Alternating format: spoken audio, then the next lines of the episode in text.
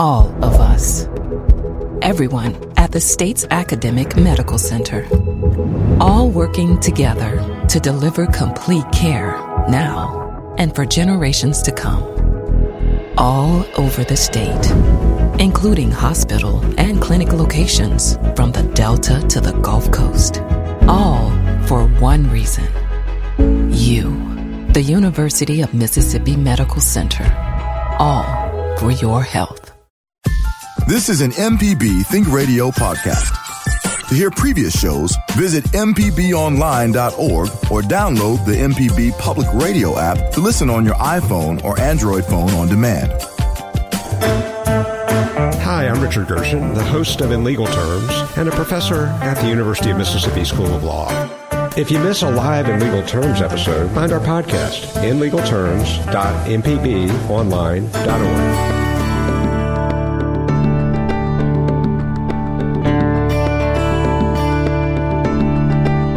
morning, and thanks for listening. I am Dr. Susan Buttross, professor of pediatrics at the University of Mississippi Medical Center and host of this show. And today I'm happy to be here along with our producer, Abram Nanney. Abram Nanney, I can say your name, I promise. Good morning. I'm morning. so proud of you. You got it.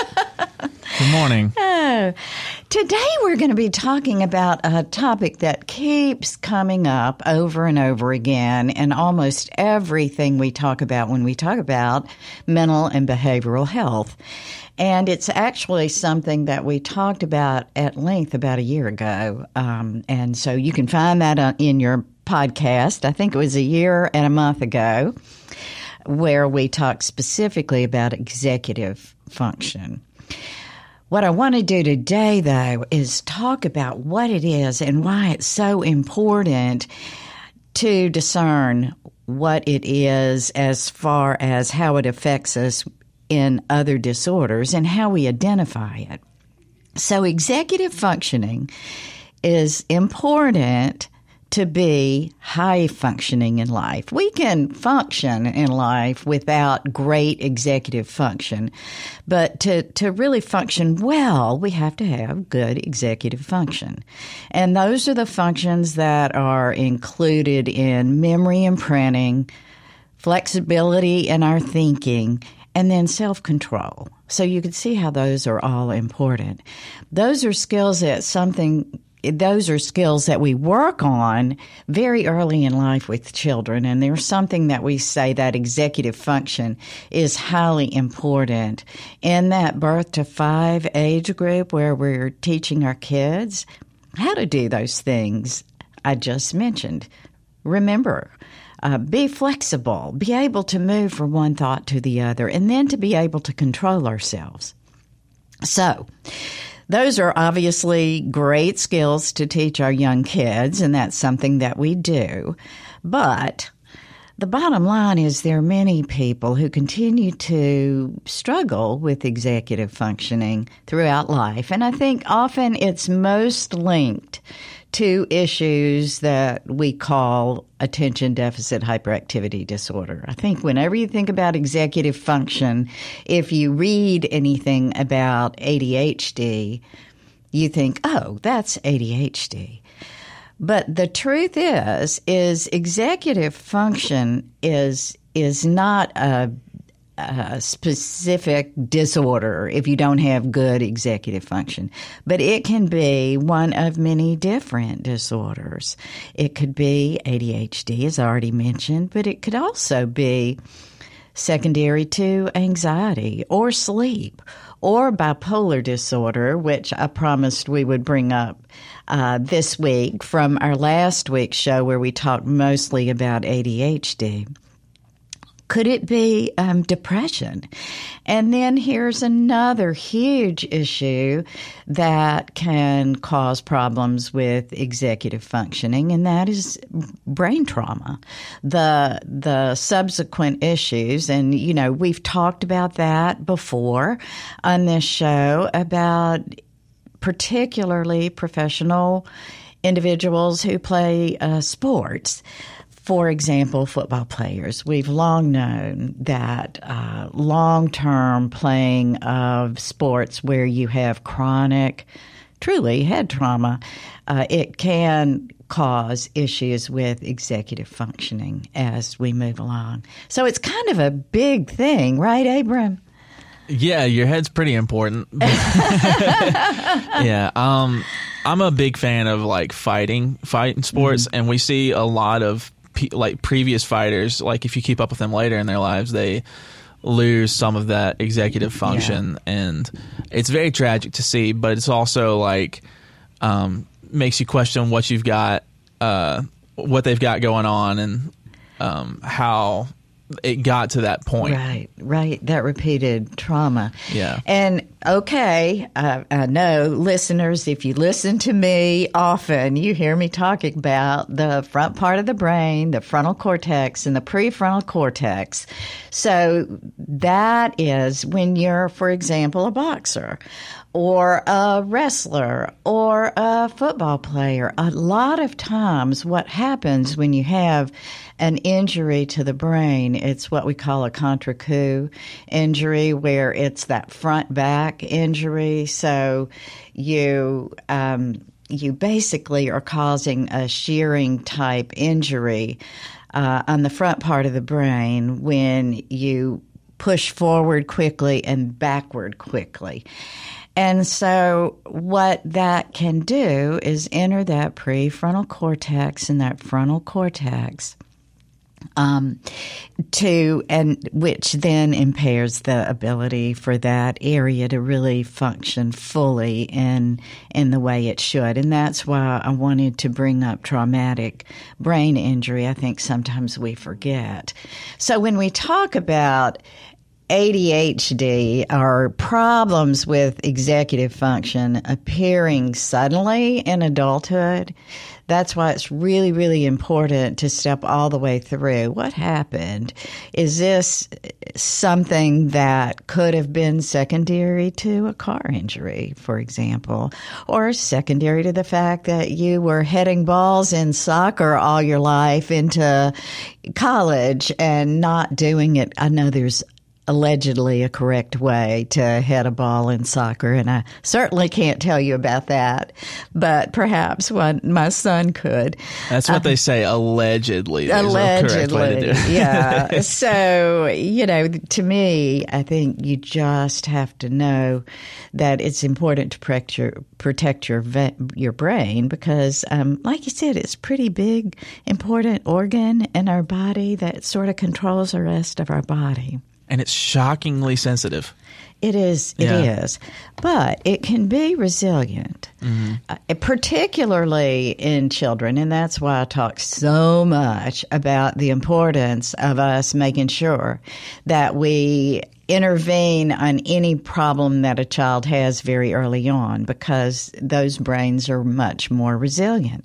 Now, in adults, our brains can also be resilient and we can reteach ourselves to lay down pathways that help us do things that perhaps one area of our brain was damaged, but it takes a whole lot more work. It's a lot more difficult to to recover from an injury for an older individual than it is for a younger individual. And so, as we're we're talking through all this, I'd love for you to jump in with your comments or questions I want to talk in general about executive function and the different things that can cause it. So honestly, the door is wide open if you have a question. You know, like I, I said, there are several different things that can, can interfere with executive function. And so why does it matter what it is? If it's just executive function and all those things I threw out interfere with it, does it really matter to know which is which? And the answer is absolutely yes. It does matter about whether or not there is a particular diagnosis for a couple of reasons. One, there are different disorders that respond differently okay, to different medication. And so, what can interfere, interfere with executive function like ADHD? It may be a different neurochemical interfering with with allowing us to have good executive function than it is for, say, something like bipolar different neurochemicals. Now there is crossover and it can be very confusing and we don't have to talk very deeply into the science, but we do have a better idea now about what medications perhaps can help. The other thing is that there are some times when you have executive function issues where the first line of treatment is not medication. And so I want us to talk through that too. We're going to go right on to the phones. Our first caller, Brother Daniel from Pascagoula. Hi, Brother Daniel from down south. Hey, hey what's up, Mama? The high magnolia, making it happen. and, and, and good morning and good afternoon, Mississippi, the new Mississippi, the new magnolia. Yeah. I want y'all to think of this. The new Magnolia. This is a place where it's so more multicultural with that southern good cooking, that southern communication, the manners that we, even though the times and conflicts we've had in the past, we all had a sense of manners about ourselves. And this is something that I was saying that when there's so much fear, so much hatred going on, so many things going, on, but there's still a lot of love and peace. Mm-hmm. There's a lot of people coming to one another in the sense of coming from different cultural backgrounds. Yeah. And we must we must teach our children you know, in this anxiety world right now. Because if you notice, since mm-hmm. after Katrina, we've had a lot more mental situations about anxiety, people's fear of not completing something, fear of not having enough money to survive.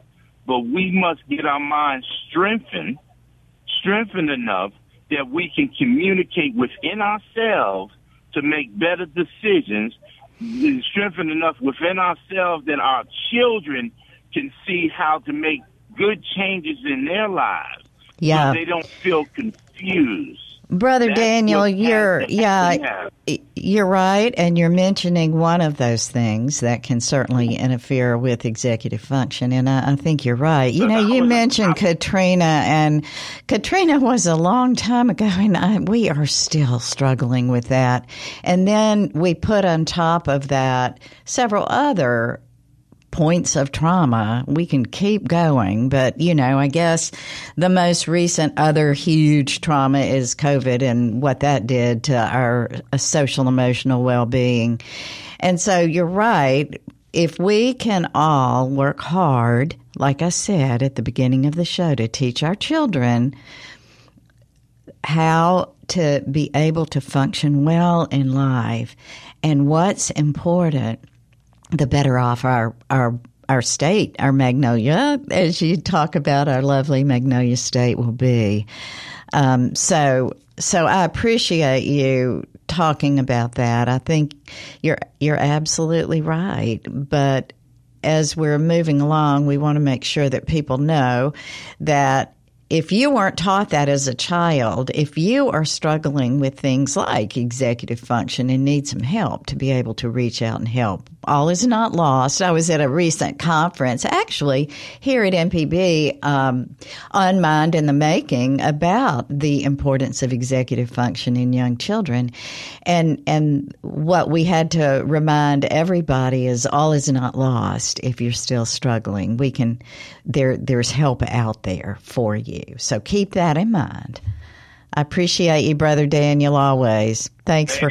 Love, I love y'all, and keep and listen, everybody. Please don't get caught up in the politics. Let us get caught up in being families together. That's going to make the Magnolia the strongest state in the South. Good advice. Good advice. You can have differing opinions and still agree that you love and care about the state and the people who are in it, right? So appreciate you as always. All right. I love having hearing from Brother Daniel. I really do. He's always ready to preach. He Every is. time he's ready for it. He's, he needs to like. I hope he writes it down and say says it all on Sunday as I well. I bet he does. I bet he does. I bet people flock to hear him. Okay, let's go to our next caller. We have Jennifer in Fairhope. Jennifer, you have a question about your son. I do. Thank you for taking my call. Um, Absolutely. I've been con- very concerned in the last two weeks um, because my son was hit by a car. Actually, he was in a golf cart um, and was hit pretty, um, pretty heavily, um, and was life flighted to a trauma center. Um, and he did have where he in, had some impact on his temple. Mm-hmm. Um, but I worry because they seem to think that he was fine, uh, had some bangs and bruises, and sent him home. Mm-hmm. Um, he slept quite a bit. He, you know, got a little dizzy at times. So I took him back to a different hospital and asked them to do, you know, a CT scan or something and look, just check his brain one more time. And they kind of said the same thing that there was, you know, might have been some concussion, but he was fine and sent him home. And my concern is, you know, obviously many layered. He had um, ADHD. He was diagnosed with ADHD many years ago. So I'm looking for signs of any kind of concussion or or idea that I should keep moving forward with this, but I don't know if they are approaching him as an adult because he's 15 Mm-hmm. or if they're not. I'm just wondering if I should keep pushing to have him um, looked at further. Sure. Um, I hear you.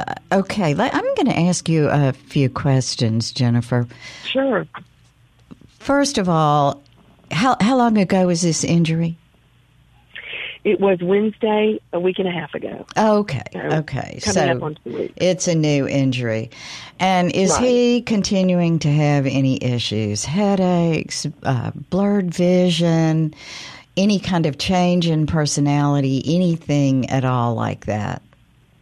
not that seem he's sort of a he's kind of a tough little kid and so he Uh-huh. kind of shakes things off anyway um but he doesn't appear to have anything um you know existing he rested all weekend but it was a holiday weekend Mm-hmm. you know and he gets irritable but he's 15 so i never know if you know what i'm looking at is is some something from that from that accident or something to worry about Yeah. Uh, uh, so, yeah, the job of a 15 year old boy is to be perhaps just uh, a little bit, Abram, you're closer to that age than, than I am, but I will say we know that, that moodiness, hormonal changes, it's, it's, sometimes it is hard to know what's a significant problem and what's just typical, right? Absolutely, Right. absolutely.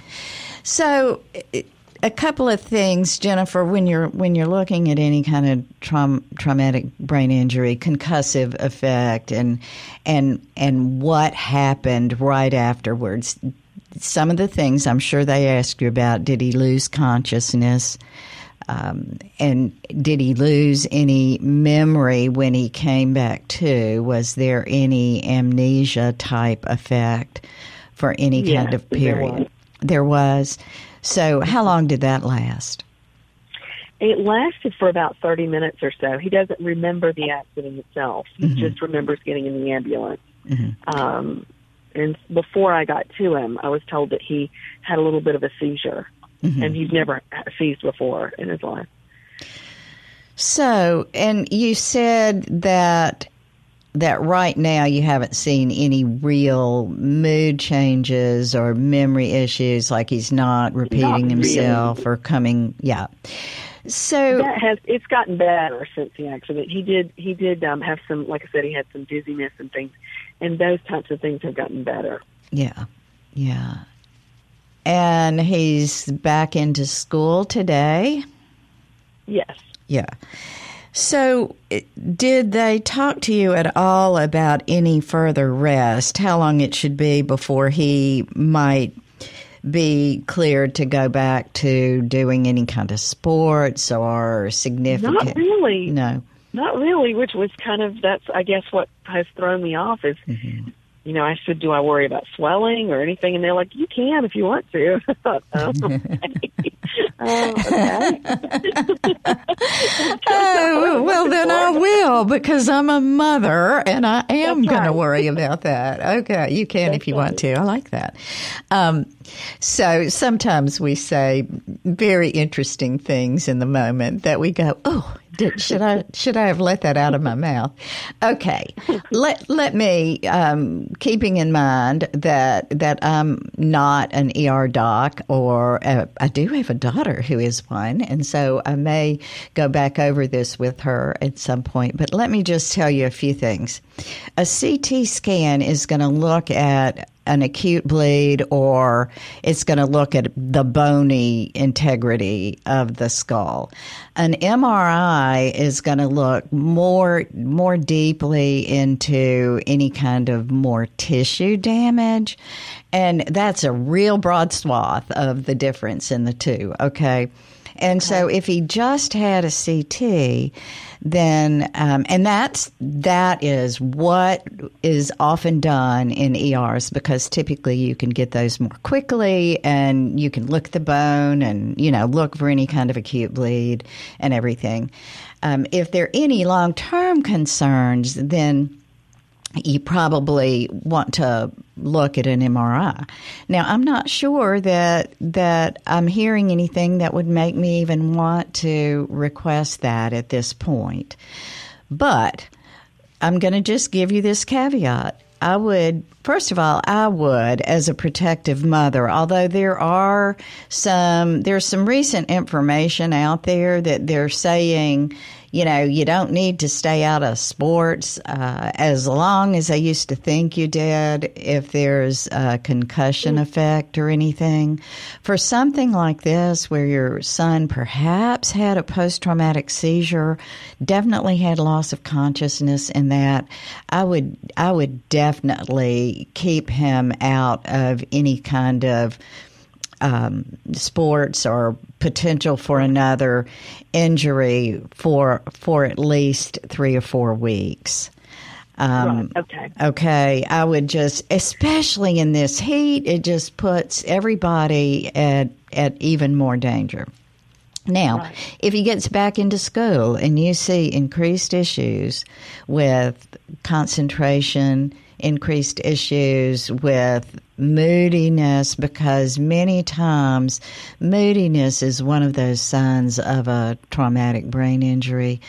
Um, increased moodiness, and again, you already mentioned he's 15. He's he has the right to be moody at times. That's his right, and so, um, but but if you see some of those other issues, memory imprinting, forgetfulness, losing things more often than he did with his ADHD, the medicine's not working like it used to, things like that, then then I would want to perhaps consult a neurologist, and and that's where uh, I hope he's still connected to a primary care doctor and gets yearly physicals. And I would probably call that doc and ask them who they typically refer to a pediatric neurologist if there is one around you.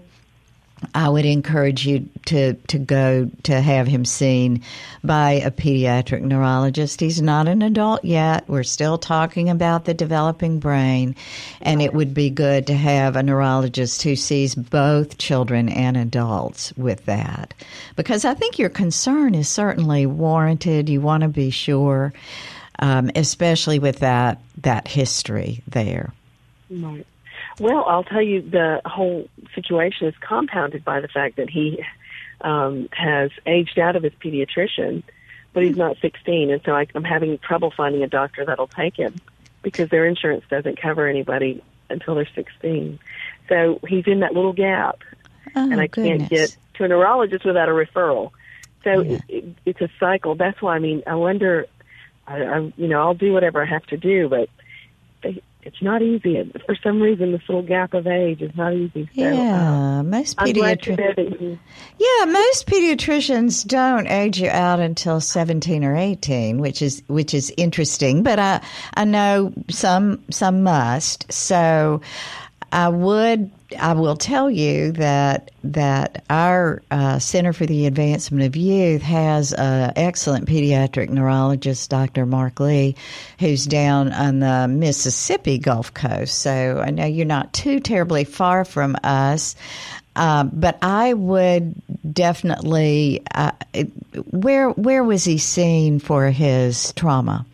In, in Mobile um, at USA. At, Yeah. Uh, University of Alabama Trauma. So I would probably call them, uh, call that that uh, center, and ask them if they have someone who is closer to you, perhaps.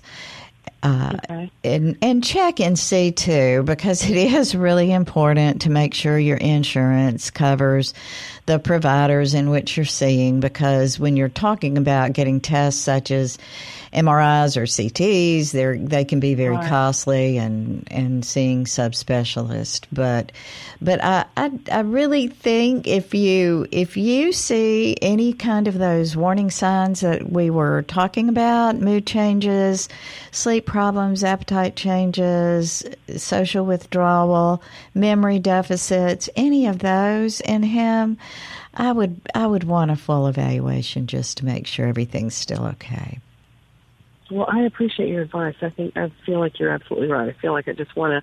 I have one chance to get this right, and I want to make sure I, you know, don't leave any stones unturned on it. yeah And Uh, if I could, I would love to chime in right here as well. Um, I am a 24 year old guy.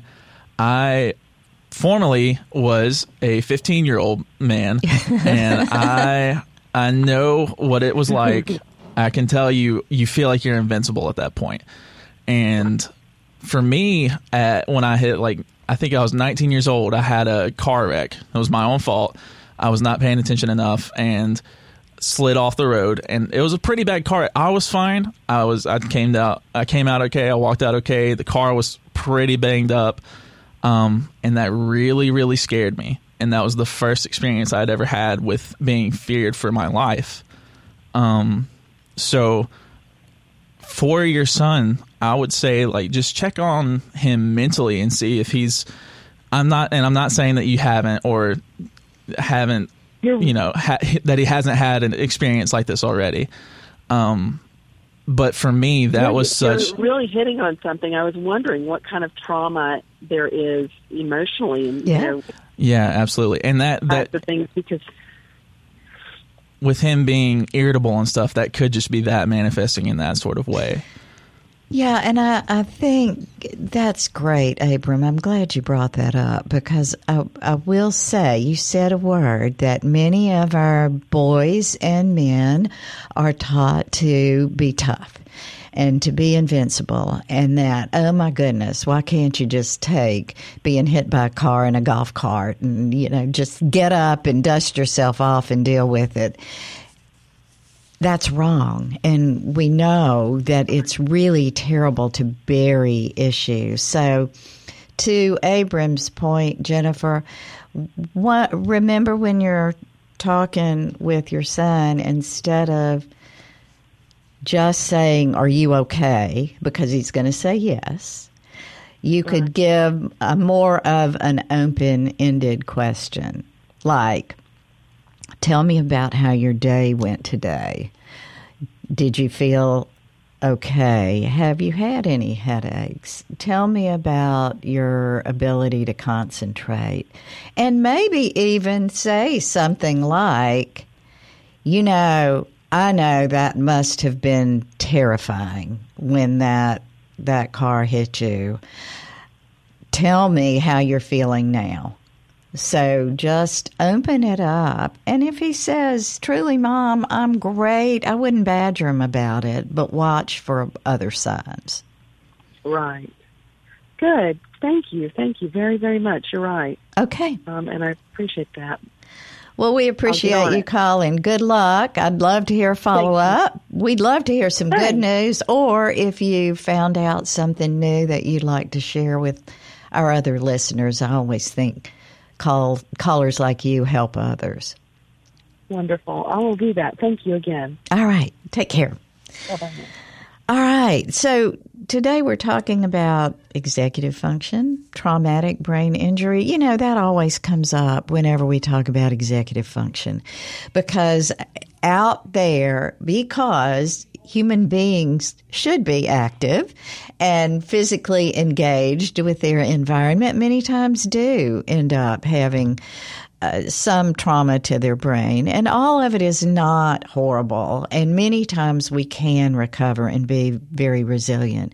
But to keep in mind to look for those warning signs is really important. Like I said, after any kind of injury, I think I'll reiterate that now because it really is important. So many kids are out there getting back into football, getting into soccer, or the the non-American football as it be, and so so many times we we do see kids with injuries and not sure. So look for t- uh, signs post a head injury of mood changes, memory deficits, uh, th- things like sleep issues, uh, attention span, withdrawal, any of those kinds of things tell you there may be something even worse. Many times, individuals who who have a concussion may have a very short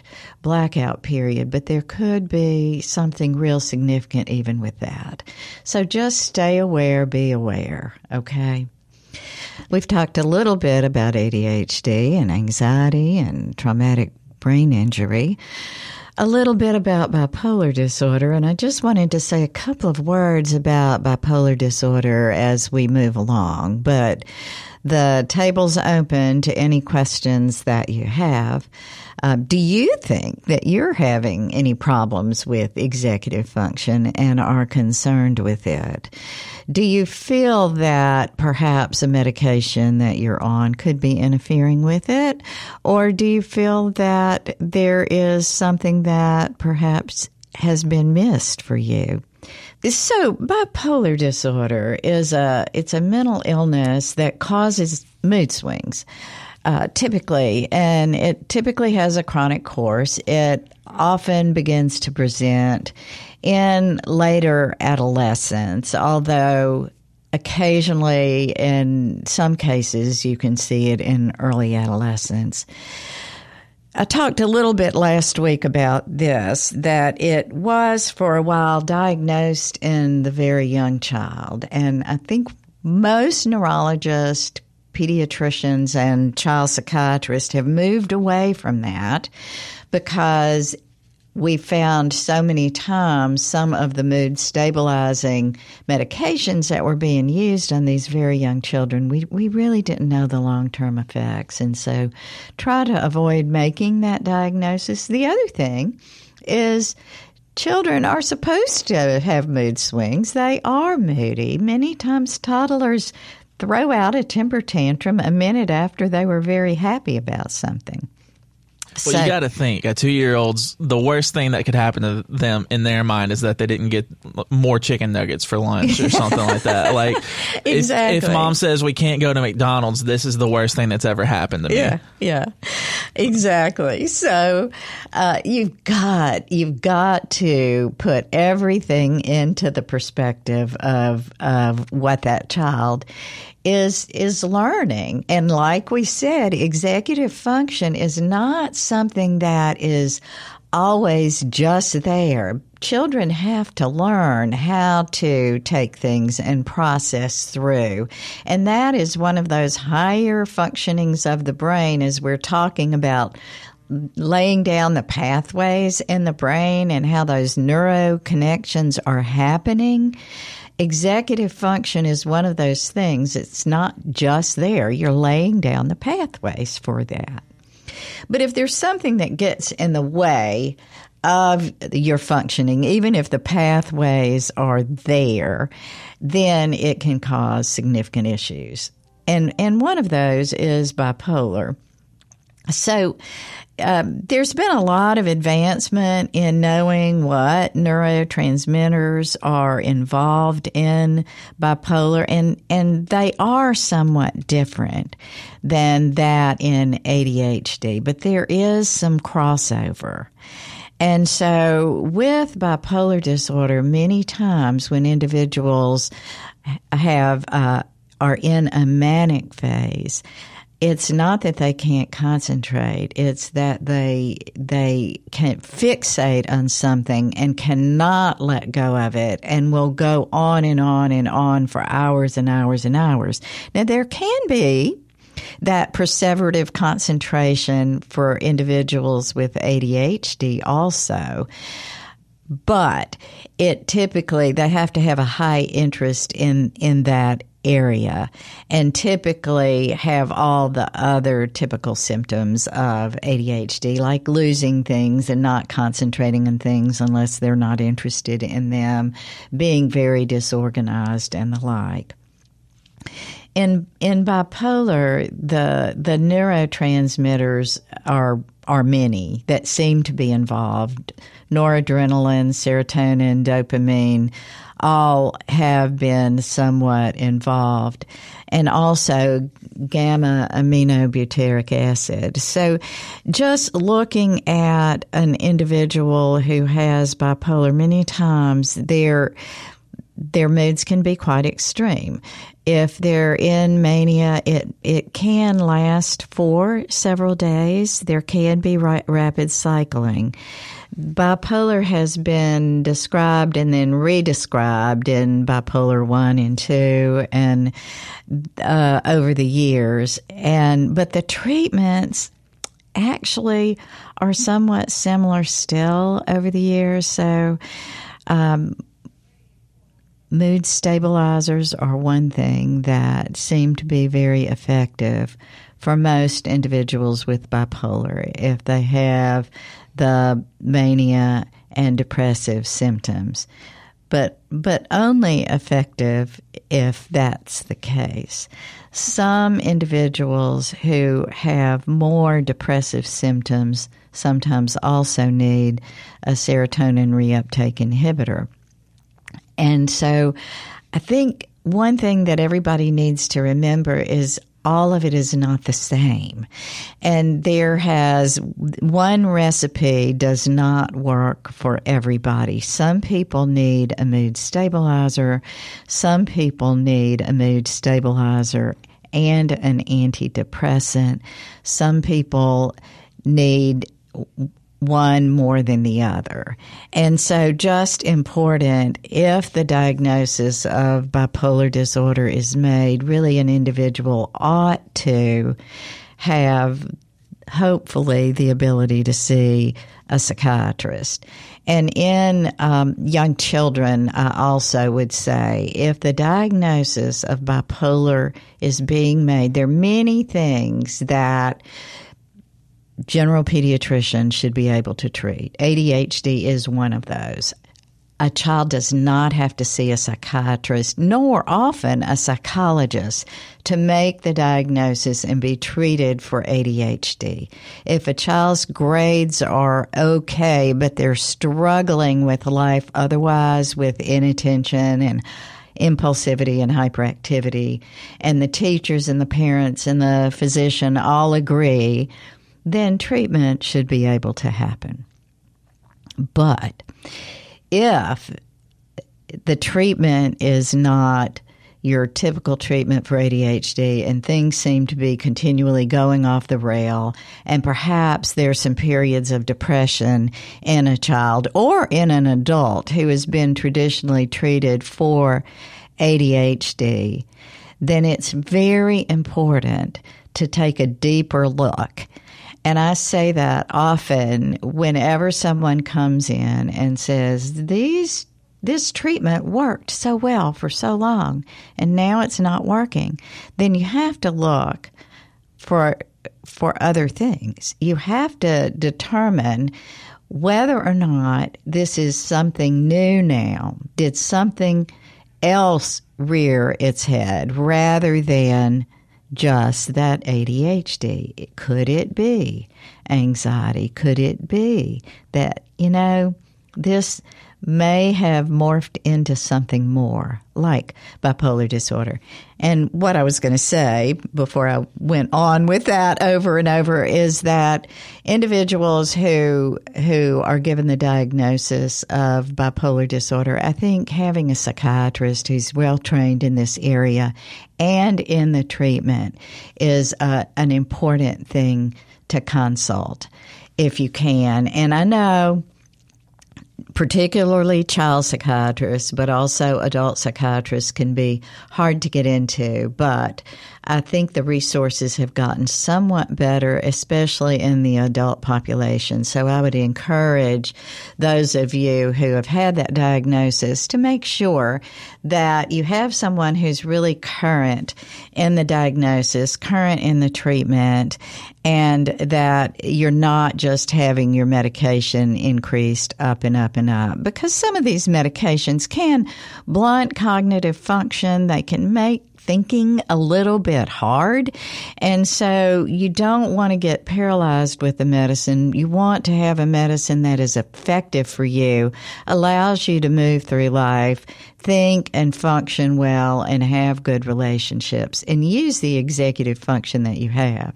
And most individuals with both ADHD and with bipolar, it has nothing to do with intelligence. So there's you're plenty smart enough to be able to think think through situations to use executive function, but sometimes there's a neurochemical that's getting in the way of allowing you to have good e- executive function. I hope that made sense. Absolutely. Uh, my my one question that came up as you were talking was, um, you know, you said that like a lot of the times, you know, maybe ADHD is diagnosed in a younger child, and then as they grow, you you learn they're more likely to have bipolar disorder. Is there any sort of like marker that you notice that would identify some child as having grown into having uh, bipolar disorder, or is there some sort of behavior that you uh, that you observe? That's a really good question. And with ADHD, okay, keep in mind with ADHD, typically they're not extreme mood swings. Most children, as long as life's going okay for them, don't fall into the depths of depression, for example. So, and I said most because you can have comorbidity, you can have ADHD and depression, you can have anxiety and ADHD. And if you have ADHD and depression, it doesn't mean that you have bipolar disorder.